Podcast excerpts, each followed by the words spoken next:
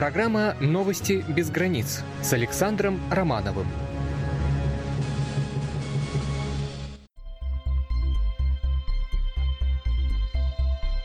Главные темы выпуска.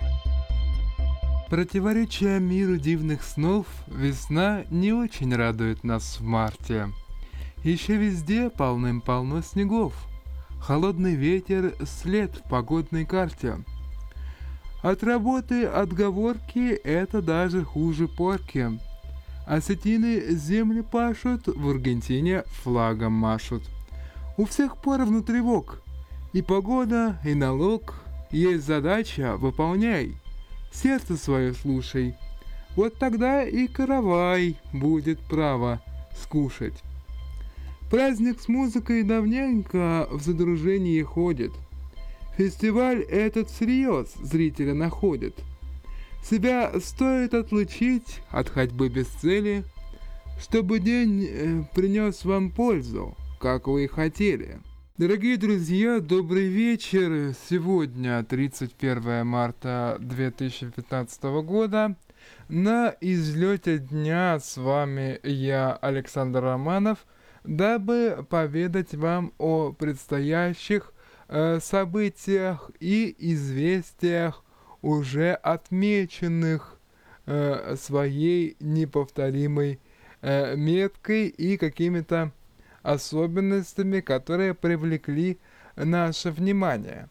Обо всем по порядку не будем торопиться, дабы не превращать нашу сегодняшнюю передачу в сумятицу. Как сообщается, с 7 по 10 апреля 2015 года Комитет Государственной Думы России по безопасности и противодействию коррупции проводит выставку, посвященную 70-летию Победы в Великой Отечественной войне. На выставке будут представлены экспозиции Российской государственной библиотеки, э, посвященные 70-летию Победы Великой Отечественной войне э, и Нюрнбергскому процессу над фашизмом, а также Фонда «Историческая память». Экспозиция составлена на основе свыше 100 документов из Фонда Российской государственной библиотеки, среди которых материалы на русском, немецком и английском языках. В частности, можно будет прочитать полный текст обвинительного заключения Нюрнбергского трибунала, опубликованного в газете «Правда» 19 октября 1945 года. Первая часть выставки представляет собой иллюстрированный рассказ о каждом из его пунктов. Беспрецедентный военный трибунал продолжался с 20 ноября 1945 года по 1 октября 1946 года в суде было допрошено 116 свидетелей и принято 143 письменных показания. Обвинителями было просмотрено огромное количество документов, э, только официальных немецких свыше 100 тысяч. Организаторы выставки обращают внимание э, потенциальных посетителей, что в 1943-44 годах в прилегающих к латвийской границе районах России и Белоруссии – нацистами проводились масштабные карательные операции, ударной силой которых, как правило, становились латвийские коллаборационистские формирования. В ходе этих операций вдоль латвийской границы создавалась полоса выжженной земли. Деревни сжигались, их жители частично уничтожались, а частично угонялись на принудительные работы в Латвию и Германию. В рамках этих операций в Латвии были угнаны тысячи несовершеннолетних детей русских, белорусов, поляков. Они были разлучены с родителями, в тяжелейших условиях содержались в концлагере Саласпилс и принудительно работали на латышских сельских хозяев.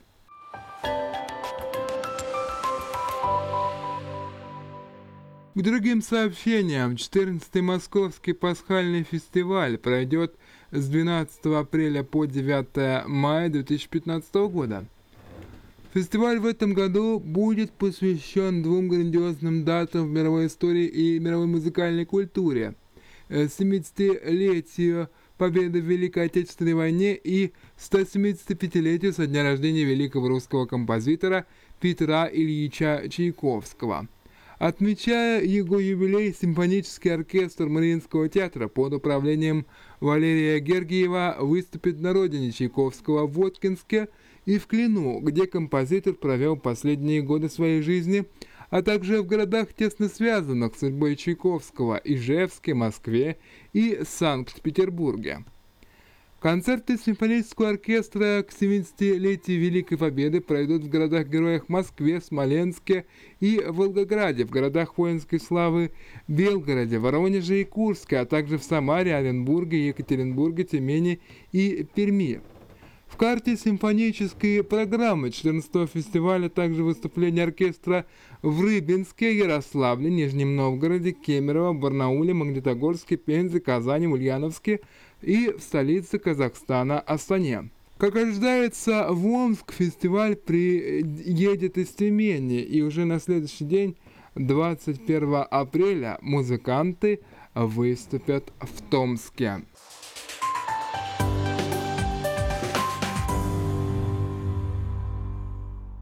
Новости сельского хозяйства. Югостинские аграрии приступили к весенним полевым работам.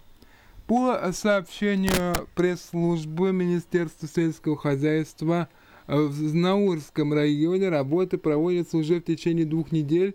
К настоящему времени обработано около 200 гектаров посевных земель.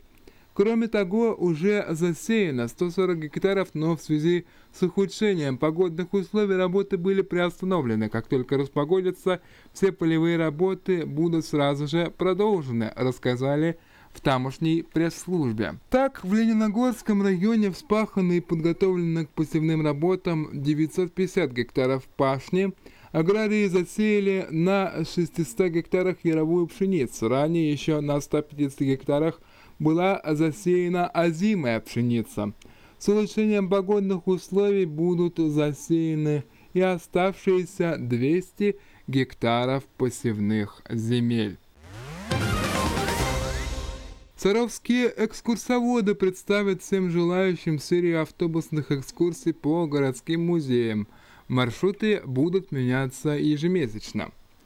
Организатором первой экскурсии выступил председатель военно-исторического общества 1945 Александр Крупинин, сообщается в пресс-релизе местной администрации. В эту субботу, 4 апреля, можно будет посетить галерею «Русская икона» и Музей военной истории общества 1945. Заявленная стоимость билета 200 рублей.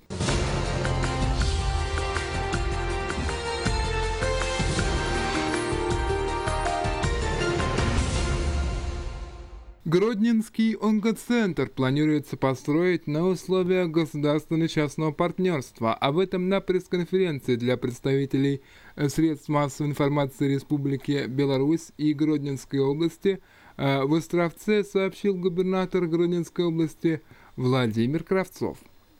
По словам губернатора, этот крупный очень актуальный социальный проект планируется реализовать при содействии инвесторов – к участию в строительстве на базе областной больницы нового лечебного учреждения проявляют интерес некоторые белорусские компании. Говоря в целом о модернизации и переоснащении медицинских учреждений в регионе, в том числе в районах области, Владимир Кравцов подчеркнул, что средства на эти цели необходимо активнее изыскивать вне бюджета. Цитата. Это вполне реально успешные проекты в разных сферах уже неоднократно реализовывались в Гродно, Мостовском, э, Самарагонском районах и других. Например, сейчас Гродненская областная больница готовится приобрести за средства трансграничного проекта второй аппарат МРТ. Я буквально заставляю руководителей на местах активнее включаться в трансграничные проекты, использовать эти ресурсы – на социальные объекты, посетовал губернатор Кравцов.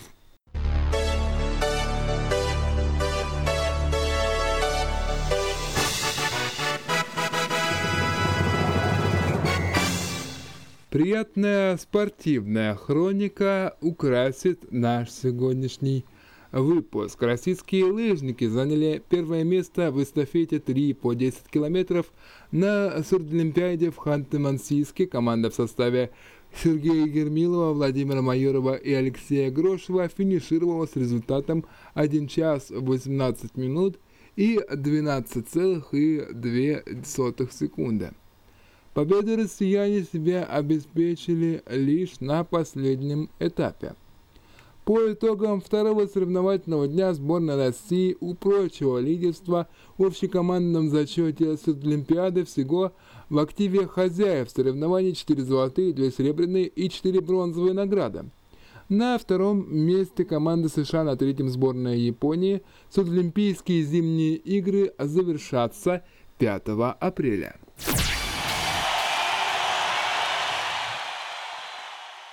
Гандбольный клуб Ростов-на-Дону ожидаемо выиграл вторую встречу у Ижевского университета со счетом 38-23. В первом поединке разрыв был куда больше – 41-25.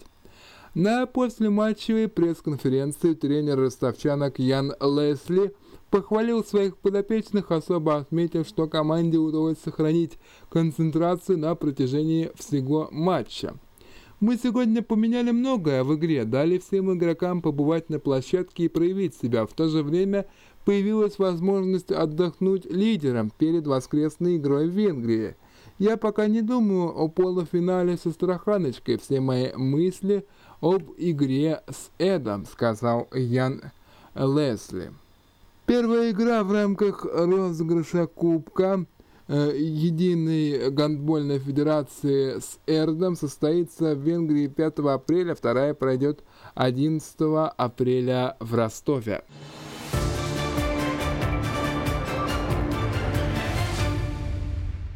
В настоящий момент неспокойно в одном из регионов Латинской Америки. Проправительственные и оппозиционные профсоюзы Аргентины проводят забастовку, которая практически парализовала страну с учетом полного участия в ней работников всех видов транспорта.